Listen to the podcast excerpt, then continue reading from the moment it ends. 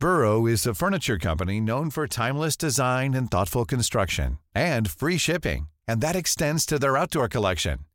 Their outdoor furniture is built to withstand the elements, featuring rust-proof stainless steel hardware, weather-ready teak, and quick-dry foam cushions. For Memorial Day, get 15% off your Burrow purchase at burrow.com slash ACAST and up to 25% off outdoor. That's up to 25% off outdoor furniture at burrow.com slash ACAST. Hiring for your small business? If you're not looking for professionals on LinkedIn, you're looking in the wrong place. That's like looking for your car keys in a fish tank. LinkedIn helps you hire professionals you can't find anywhere else, even those who aren't actively searching for a new job but might be open to the perfect role. In a given month, over 70% of LinkedIn users don't even visit other leading job sites. So start looking in the right place. With LinkedIn, you can hire professionals like a professional. Post your free job on linkedin.com slash people today.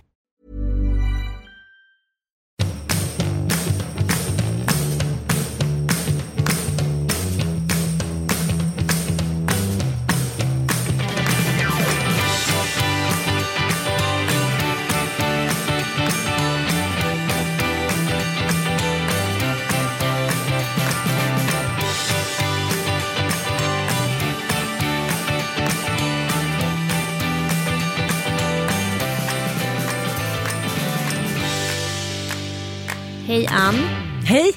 Min morgon var inte en drömmorgon. Nej. Det finns någonting med mina barn som inte tycker om skarven från eh, helg till vardag. Och framförallt inte min minsta.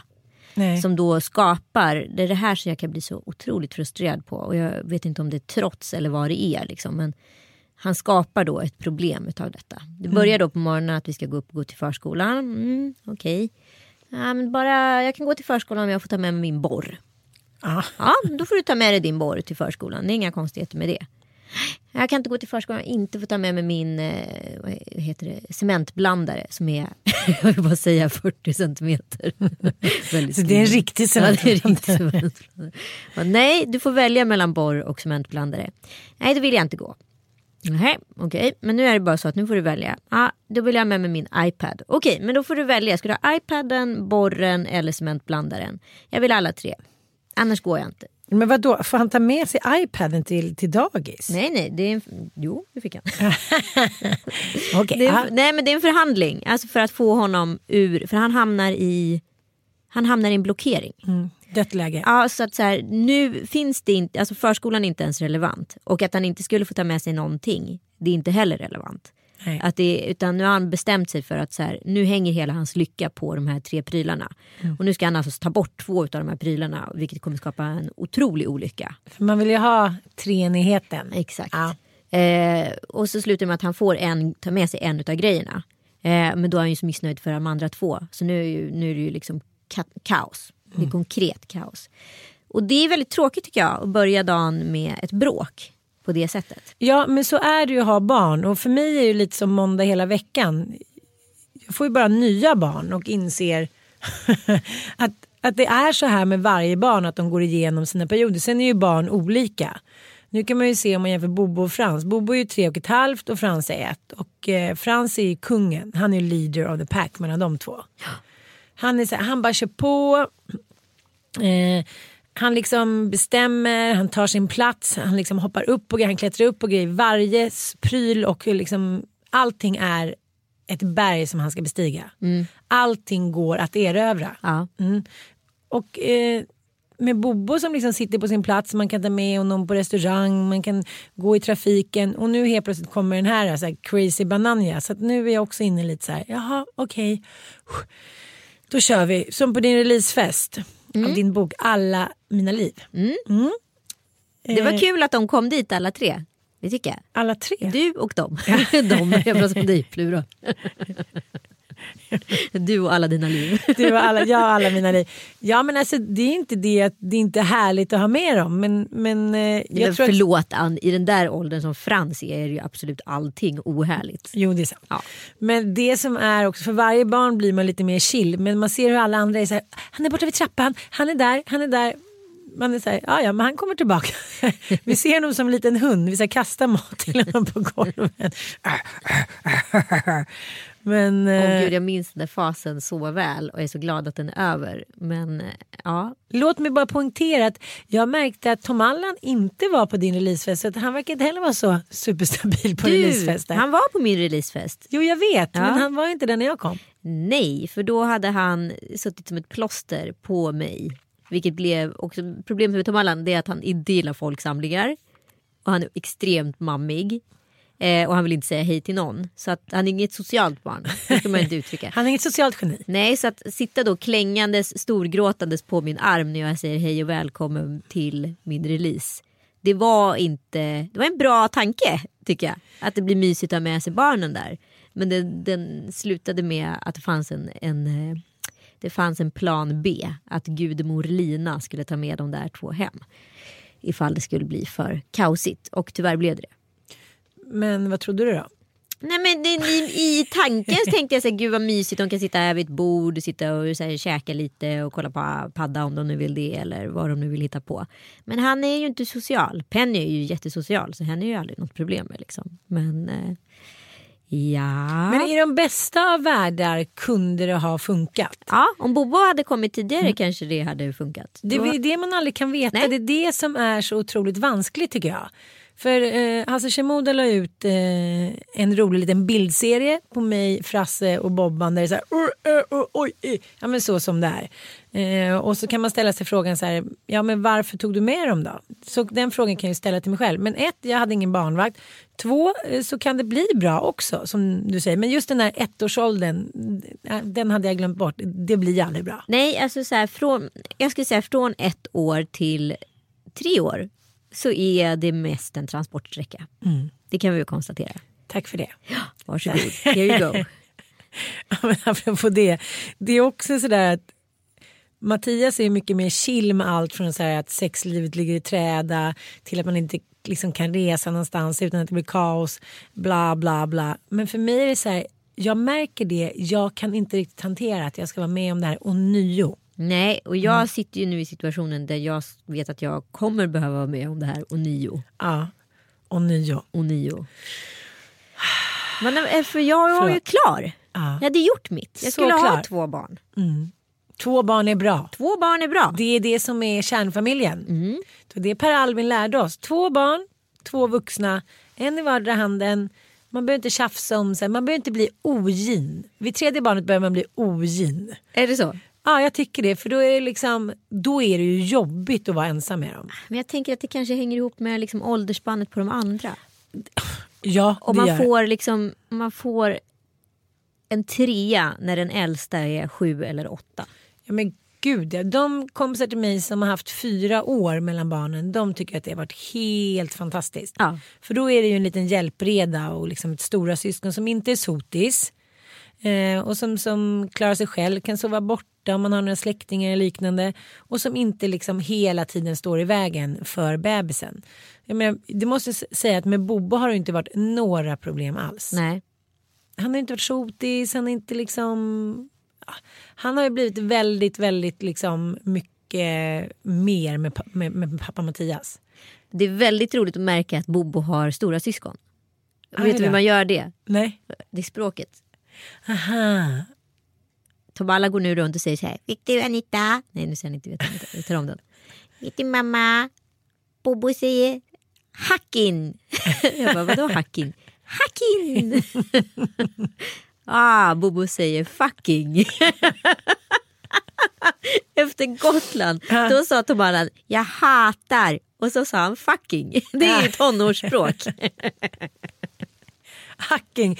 Det blir hela tiden lite, vad var det han sa? Jo han har sagt så himla länge nu och jag har inte, jag har inte korrigerat det och tycker det är så gulligt. Kan jag också få naglar? Det är nudlar. och sen så liksom har det inte blivit så hit och dit. Men så, så i fredags då skulle Elon är ju besatt av nudlar. Han har på med de där nudlarna 24-7. Man luktar nudlar i hans rum så att man är på att kräkas. Men då skulle ju också Bobban ha naglar. Då fick han naglar och sa men det heter inte naglar det heter nudlar. Aha, då vill han ju göra som brorsorna, så här, käka nudlar. Ja du vet, Ja. gulligt. Jag, jag är lite brydd över en grej. Vadå? Min äldste son. Jaha. Nej men jag tycker så här. Han är ju 15 och ett halvt. När min syrra var 16 flyttade hon hemifrån. Så att så här. I sken av minnenas bleka historia så kan jag inte vara på honom att han är så jävla självständig. Nej. Nej, men jag, liksom, jag var ju sov hos mina killar när jag gick i nian. De sov hos mig. Jag var utomlands själv. Bla, bla, bla. Jag vet. Och, och ändå var jag tjej liksom. Ja, vadå ändå var du tjej? Men då ändå var jag tjej. Jag vet inte varför jag sa så. Ändå var jag tjej. Alltså, borde det inte vara tvärtom? Men vadå, killar är ju alltid de som bor hemma längst. Du kommer ju ha, tre, du kommer ju ha fem troll hemma till de är 25. Måste Alltså, vara. Måste vara. vara. Nej men det jag skulle vilja säga är att då har jag bestämt att han måste käka middag hemma på söndagar så att jag överhuvudtaget ser honom under helgen. Ja. För att han går på fest och sen så kommer han hem sent och sen sover han liksom sent precis som han själv gjorde och man står där utanför och bara vill knacka sig. Gå upp nu! Men så bara, nej varför, varför stör det mig att han sover? Varför tycker jag att det är så jobbigt att han lever ett självständigt liv? Låt honom ligga där och sova till tre om han tycker det är härligt. Jag vet inte, jag vet inte var jag står. Och då är det så här, kommer han hem och bara, jag vet inte, jag tror jag checkar ute. Man bara, checkar ute, vem tror du att du är? Han bränner ju mer pengar på att checka ute än vad typ kungen av Nairobi gör. Hela hans liv går ut på att checka ute. Jävla irriterad. Ja, och nu bestämde jag att då skulle han komma hem och käka middag på söndagar. Men Yes, pappa, jag och Robin sover här för liksom svårt att komma upp i tid när han kör det. Det är närmare till skolan där. Aha. Det är lättare för mig att komma upp i tid. Då vet han att jag bara så här, mm, men vad är pappa då? Ah, han är utomlands. Ah, har du pratat med honom? då? Men vad då? Som att inte jag skulle få det. Det är mitt hem. Jag bara, jo men du är inte så här 24 ändå. Ja, och så, så, så stänger jag dörren om honom. Så här. Det är som att han inte är med i vårt liv längre och jag vill sätta ner foten. Och så undrar jag, så här, kan jag sätta ner foten? Det är klart du kan sätta ner foten. Han är ju superbortskämd. Ja, jag vet. Ja. Men jag menar, kan jag sätta ner foten och kräva att han ska vara mer med familjen? Ja. En dag i veckan tycker jag det inte finns några konstigheter att han ska avvara till sina familj och sina bröder. Och åtminstone visa något intresse. Och om det inte betyder någonting för honom nu så kommer det betyda någonting för honom i framtiden. Och det är snarare, snarare det du får försöka belysa. Jag vet ju själv hur jag var som tonåring. Jag var ju absolut odräglig. Och det sista jag ville vara med var ju mina föräldrar. De var ju svintråkiga. De var ju två gamlingar och jag hade inga syskon. Nej. Nej, så det var inte så kul att vara hemma. Men så här, de var ju, det var ju, jag vet inte om det var kontraproduktivt eller inte. Det kan jag inte avgöra för att jag vet inte om den andra versionen. Men de var ju stenhårda mot mig. Men det kanske var enda sättet att få mig att hålla mig i schakt. Liksom. Jo men vadå? Och då eh, Nej, gjorde det var du ju det? utegångsförbud. Det var ju inte mycket marginaler som fanns där inte att göra, att göra rätt. höll jag på att säga.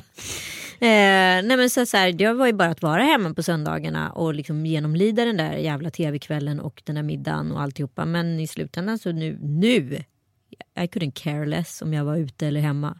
Och det har inte påverkat mig som person i det långa loppet.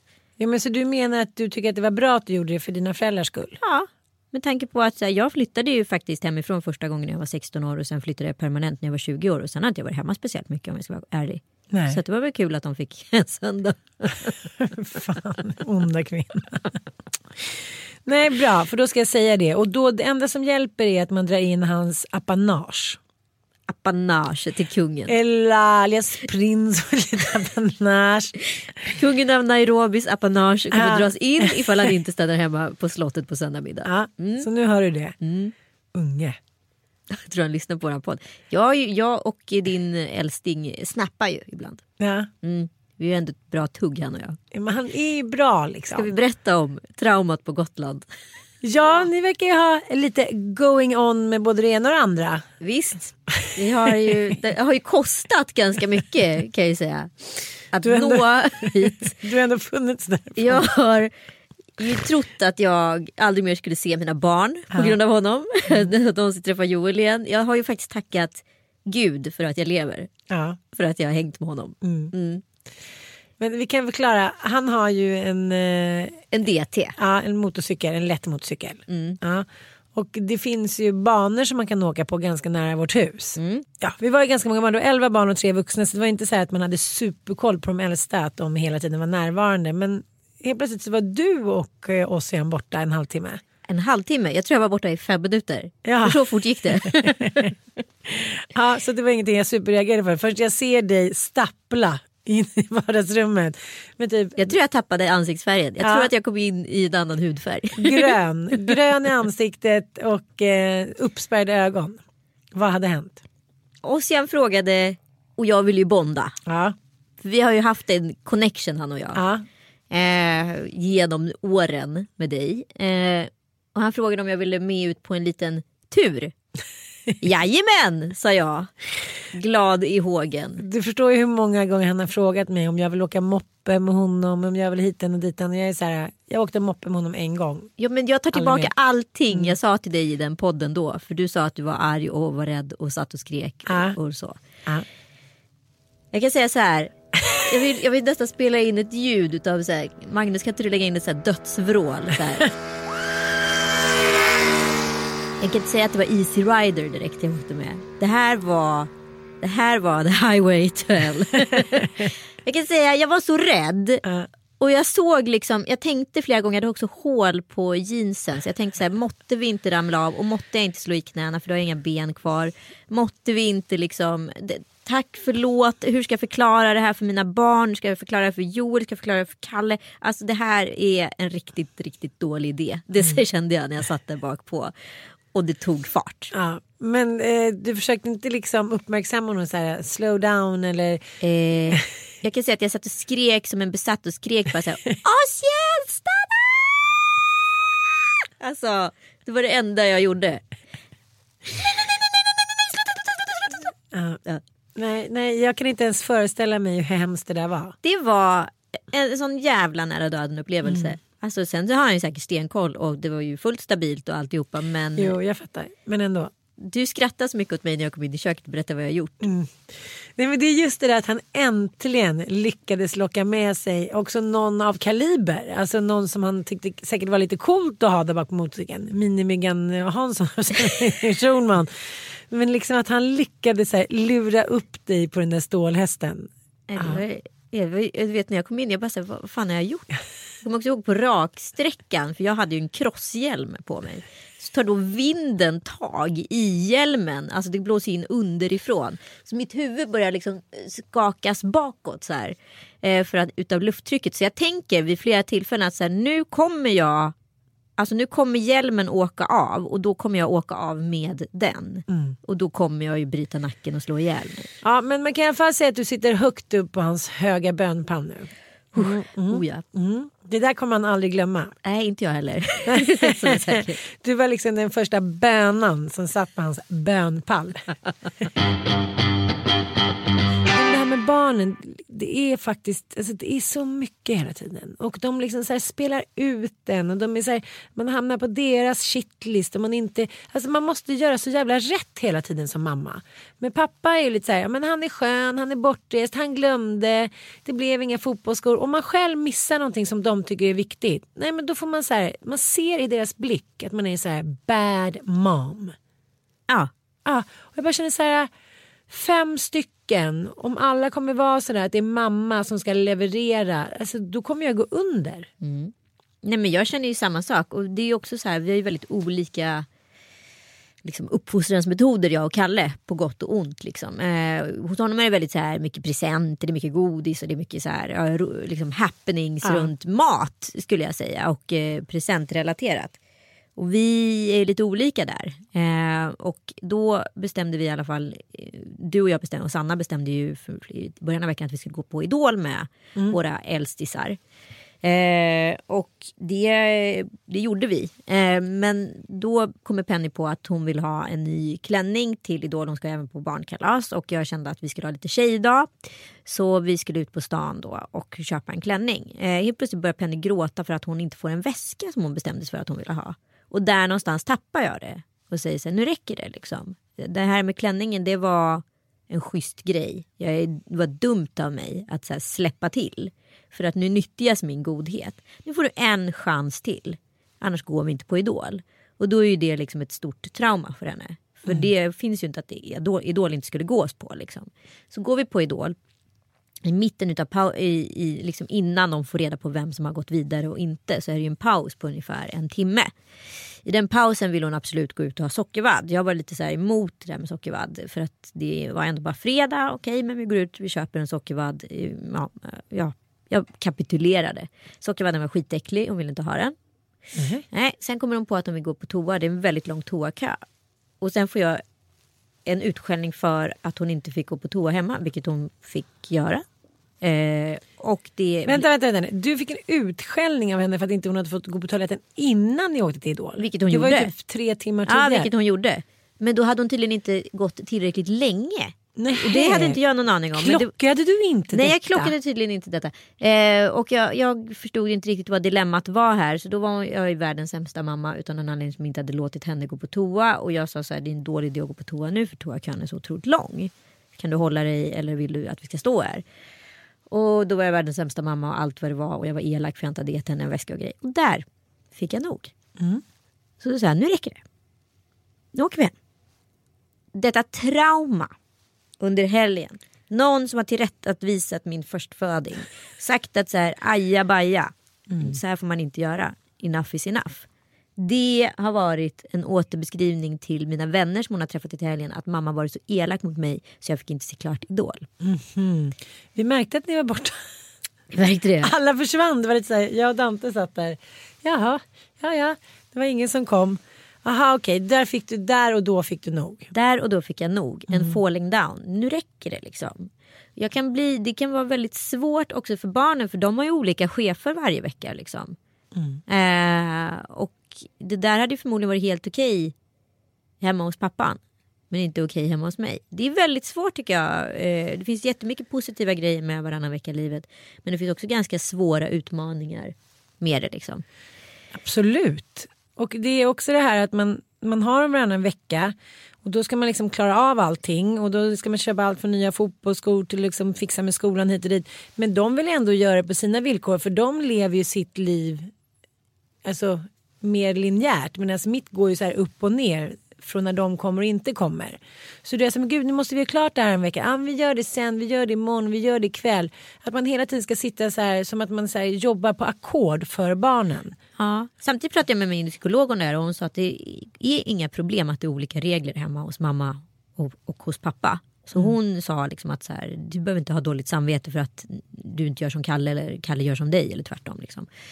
Eh, och, eh, så att, men det är ju ändå jobbigt för barnen tänker man. Att så här, just det här med att ha olika regler och olika chefer att förhålla sig till. Mm. Så otroligt olika personligheter också. Som ja. jag och mitt ex, vi är inte födda på samma planet. Nej men det är ju inte jag och Kalle heller. Nej, så det måste vara liksom så otroligt chockerande att komma från så här, lugnet där borta där allting är liksom ja men verkligen Rainman inrutat. Annars ja. så slår alla bakut alltså det är verkligen så här på pricken likt vecka efter vecka hur saker och ting sker.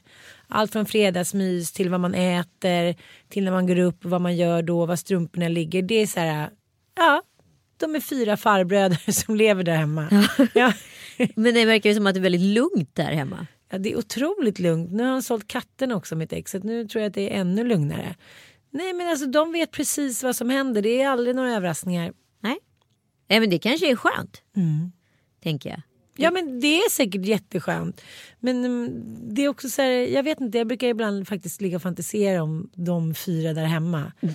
Ja men de går omkring i den där trerumman och de äter lite, de värmer väl någon panpizza och han lagar väl mat och sen går de upp och så säger de godnatt och sitter de på sina rum och alla sitter framför sina burkar liksom. Mm. Timme efter timme efter timme. Ja det låter ju nice and quiet.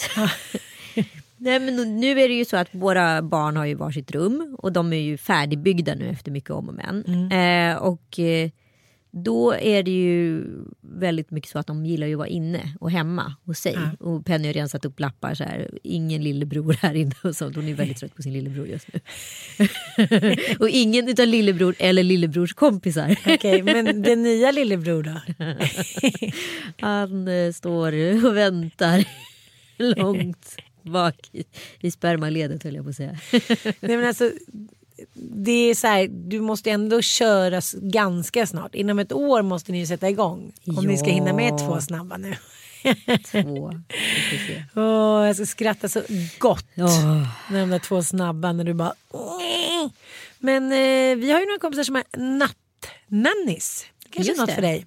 Nej, varför då? De, mina barn sover perfekt på nätterna. Nej, men alltså när din bebis kommer, Jaha. när dina tvillingar kommer. Finns det tvillingar i släkten Joel? Däremot släpper jag två ägg då och då så det är ju inte så, Wow. inte så lovande. Herregud, det skulle jag faktiskt garva mig. Nej det skulle du inte. Jag får panik Nej, nej det skulle jag faktiskt inte. Eller jag skulle först skratta och sen skulle skrattet fastna i halsen.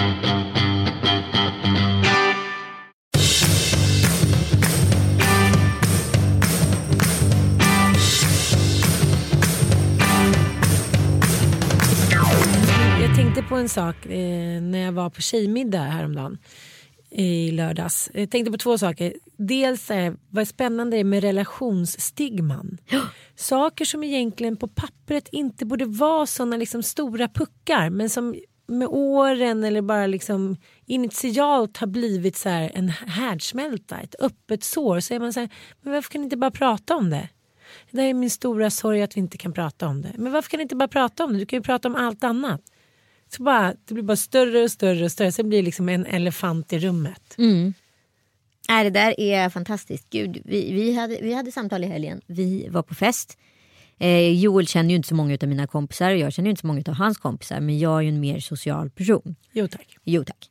Så att jag har ju inga problem att ta mig an saker eller ställa frågor. Eller liksom, och det tycker jag är grundläggande om man är blyg och har liksom, är obekväm i så sociala sammanhang. kan man alltid dölja sig bakom att ställa frågor. Fråga om andra då. Liksom, inget fokus på dig. Förvänta dig inte bli uppvaktad hela tiden. Utan så här, kommunicera. Det är mycket också så här, lite så här egenkickande människor vi umgås med. Absolut, jag alltså, det förstår är inte så verkligen att det lätt, det kan man förstå. Nej, jag förstår att det är expli- ett explicit umgänge och den här killen är liksom en kille som har sina det, åtta närmaste killkompisar och sen så är det inte så många fler. Liksom. Eh, sen är det väl klart att det är periferivänner och sådär men mitt nätverk är ju jättestort och jag har jättemånga nära kompisar. Eh, och i helgen var vi på en eh, 70-talsfest eller Studio 54-fest och det var ett typiskt sånt där scenario där det hände liksom att jag är ju liksom inte van att vara den som alltid behöver driva. Förstår Nej. du? Eh, positivet liksom. Eller spela spelet och köra på.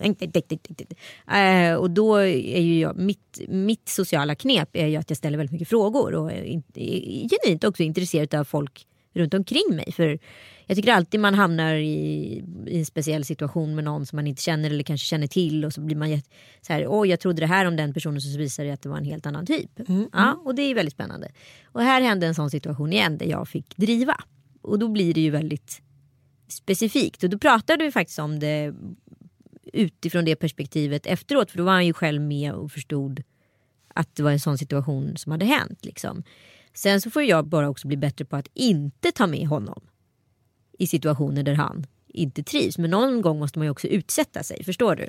Absolut. Jag menar, det blir svårt för er att leva tillsammans om ni ska leva helt skilda sociala liv. Nej men det går inte. Nej, nej det går inte. Nej. Det är inte ett option. Nej det är inte ett option. Vad skönt att du säger det. För att så här, jag har varit så här, ja men man kanske inte behöver tvinga med någon på allt jämt. Nej det är inte så. Men samtidigt är det ju så här, tredje gången han möter en människa då är det ju tusen gånger lättare. Så man tyckte var jättekul på bokreleasen när han träffade dig och träffade Klara och träffade Silla och träffade liksom massa människor som han hade träffat förut. Då är ju liksom den här isen bruten. Då är det lättare att prata liksom.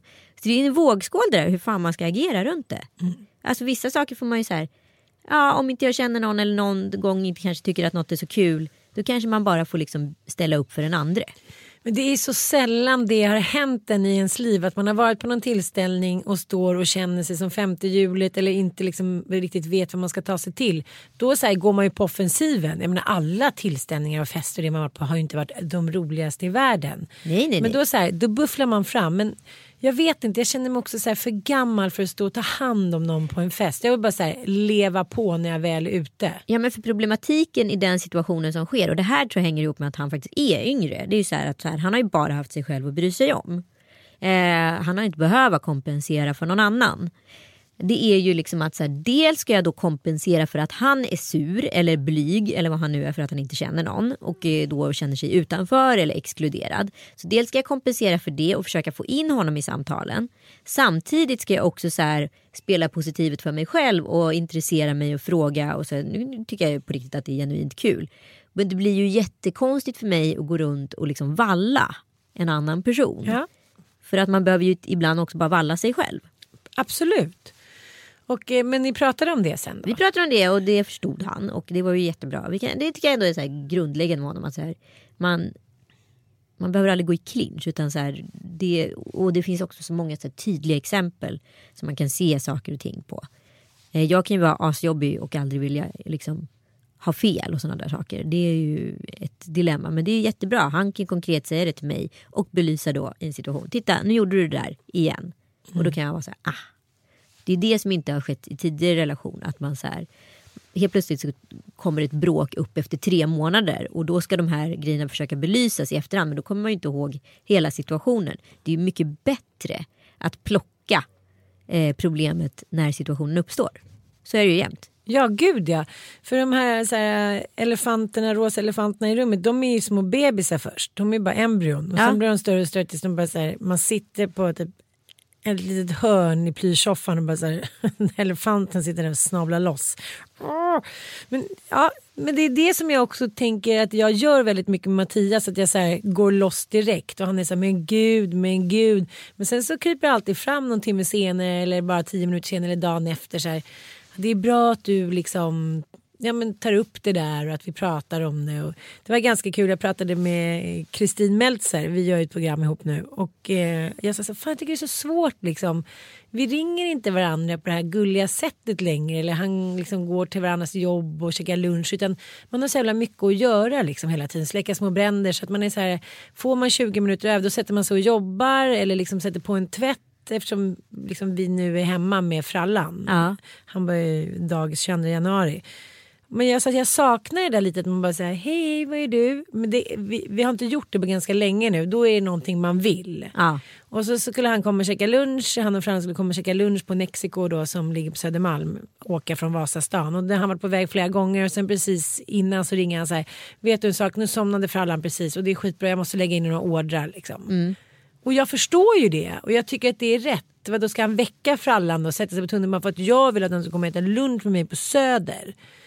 Men jag kan ändå sakna det här att man liksom anstränger sig lite för varandra, att man orkar anstränga sig. Nu handlar det, det handlar ju inte om det, så det är inte så här, åh gud han älskar inte mig, åh romantikfaktorn, utan vi behöver de facto göra massa grejer hela tiden när man får de här timmen eller halvtimmen eller 20 minuterna när frallan sover. Men då sa Kristin så här, men gud, jag och min kille, vi ringer, jag och min man, vi ringer varandra kanske 20 gånger om dagen. Är det sant? Jag bara, va? De har ändå varit ihop i typ så 14 år. Jag sa, wow, jaha. Hon bara, nej men jag vill prata med honom hela tiden och liksom vi gör allting tillsammans och vi går på fest, vi går ut och det är vårt sätt liksom att fortsätta vara kära. Så det inte blir heller någon tjafs eller någon svartsjuka eller någonting. Att säga, fick du gå iväg? Eh, och sen så vet hon att när hon och Karina hade spelat in Berg och Meltzer på Hawaii hette det va? Ja. Då var ju de först tio dagar innan hennes man kom. Min man skulle inte ens få komma.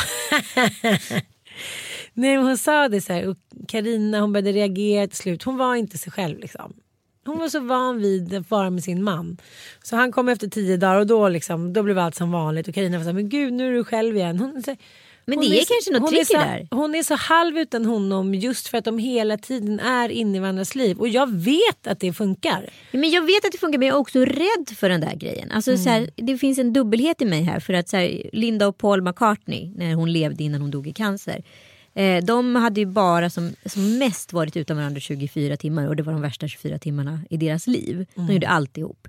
Eh, och, men Paul var ju helt förkrossad i flera år efter Linda dog. Han hade ju svårt att hämta sig. Han hade blivit av med halva sig själv. Mm, mm. Eh, du är rädd för att älska så mycket?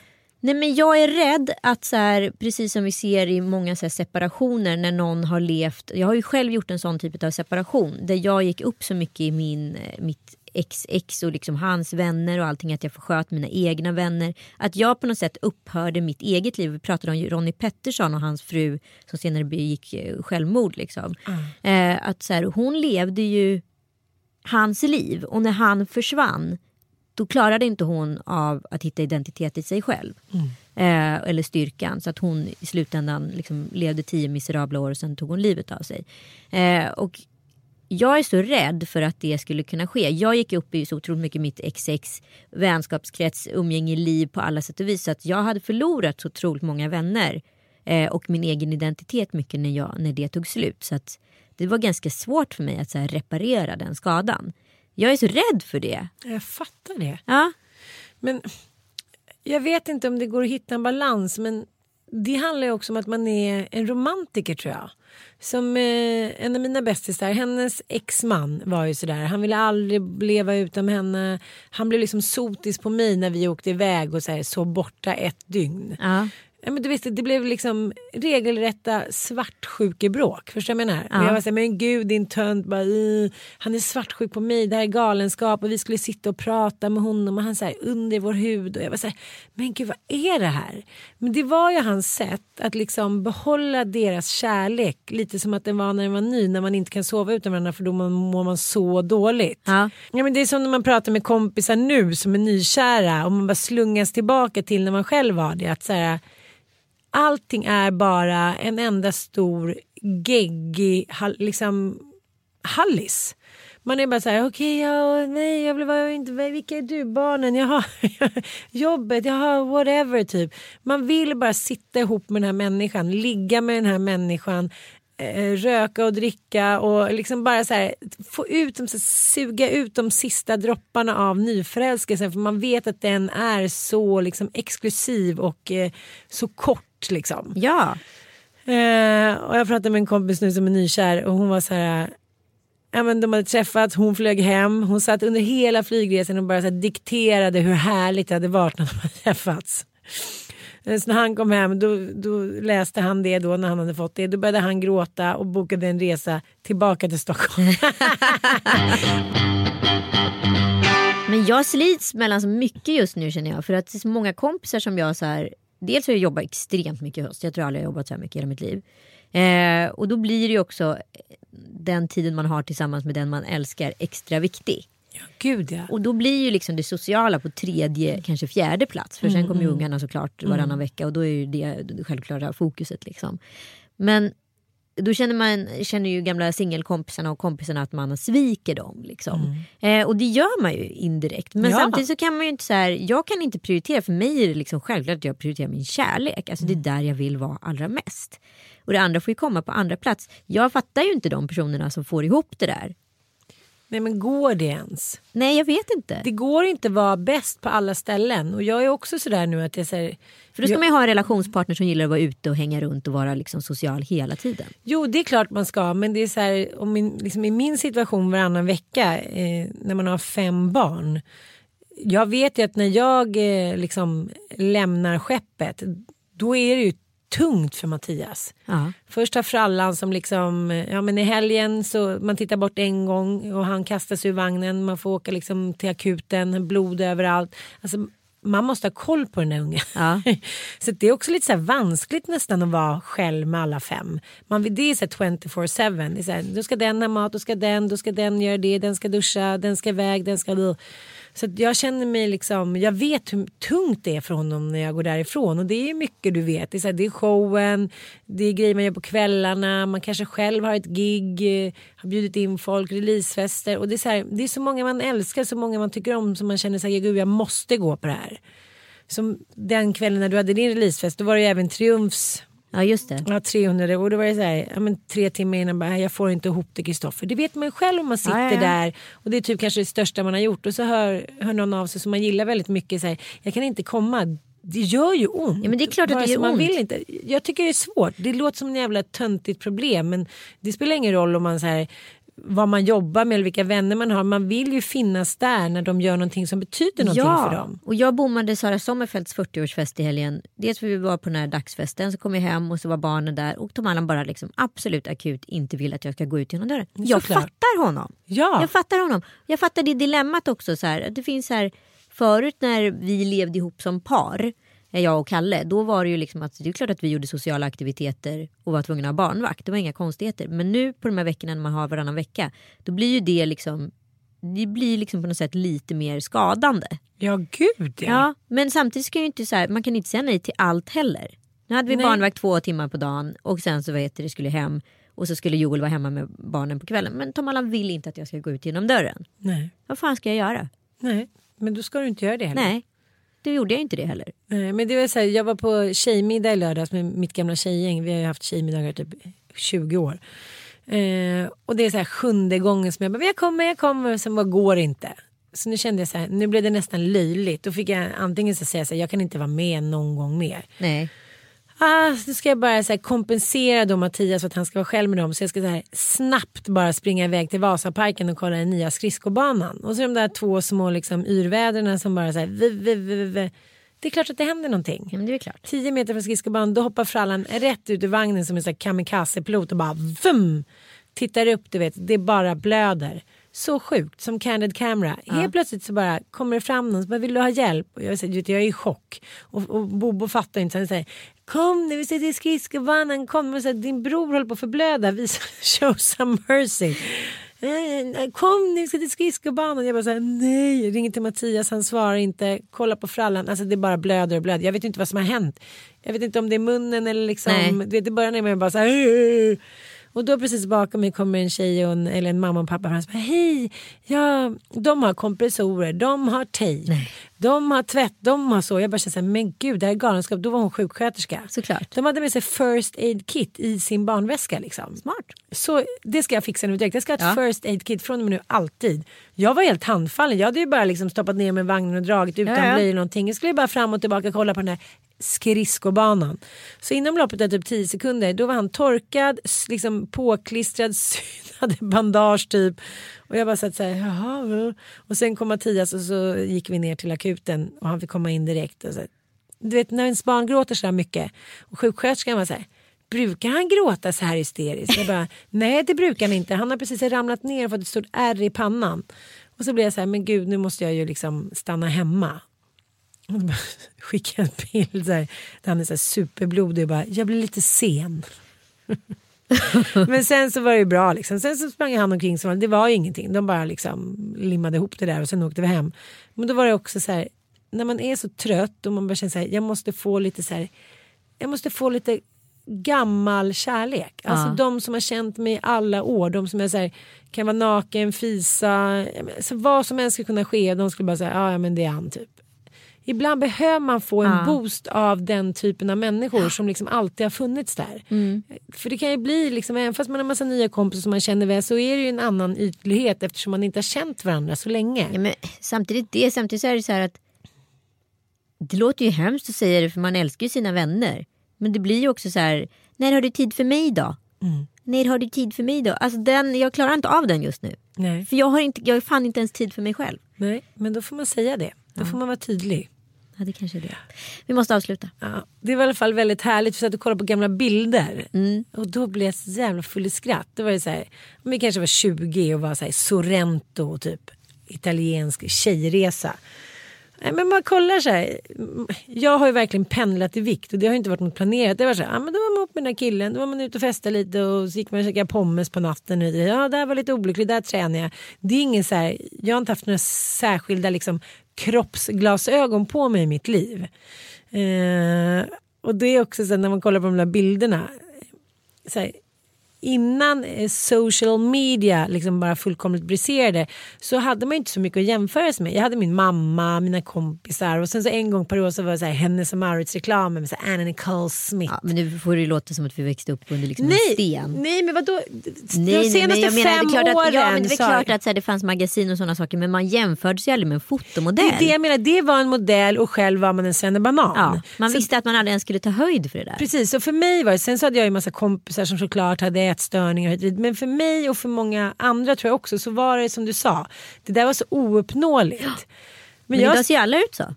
ja, men jag hade en bikiniöverdel och shorts och det välde lite över och hiten och diten och det, liksom, det var ingenting jag tyckte var en biggie.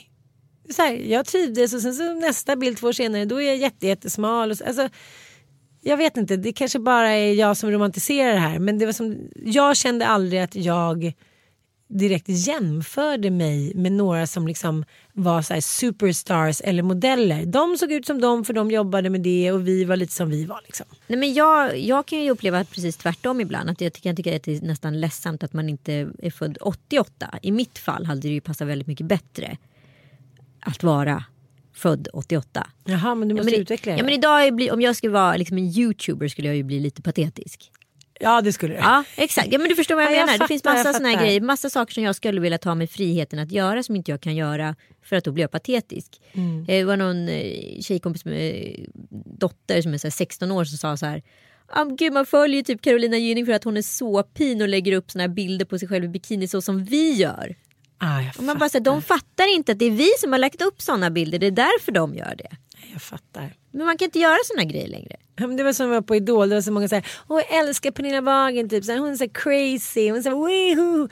Ja, men Jag förstår vad du menar, Ja. de tycker liksom att det är deras det är de som får ha de här. Liksom, de domänerna. äger Och frågan. när någon som är lite äldre gör det då blir det så här Blir helt... pin? Ja men pin men också så här härlig pin. Ja, Så det måste vara skön. så här eh, Pernilla fri. Ja, och liksom förstår. så här, ursäkta dig med att så här, äh, jag är bara Pernilla Wahlgren. Men hon är på en annan så här status, förstår du? Ja, någon som sa så här, kanske skulle göra det på dig bara sätta en kamera i ditt hem. Jag bara, nej tack det är bra nu.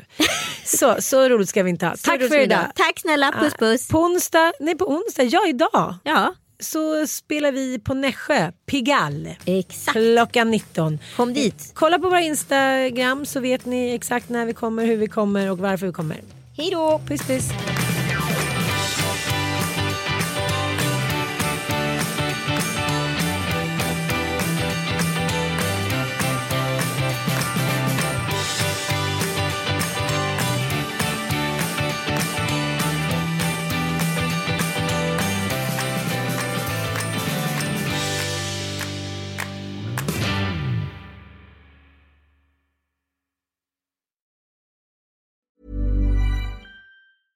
Even when we're on a budget, we still deserve nice things.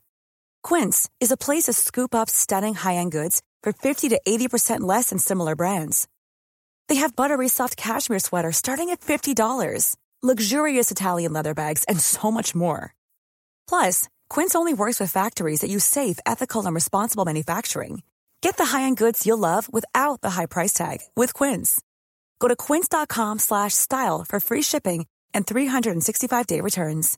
Imagine the softest sheets you've ever felt. Now imagine them getting even softer over time. That's what you'll feel with Bowl and Branch's organic cotton sheets. In a recent customer survey, 96% replied that Bowl and Branch sheets get softer with every wash. Start getting your best night's sleep in these sheets that get softer and softer for years to come. Try their sheets with a 30-night guarantee. Plus, get 15% off your first order at bowlandbranch.com. Code BUTTERY. Exclusions apply. See site for details.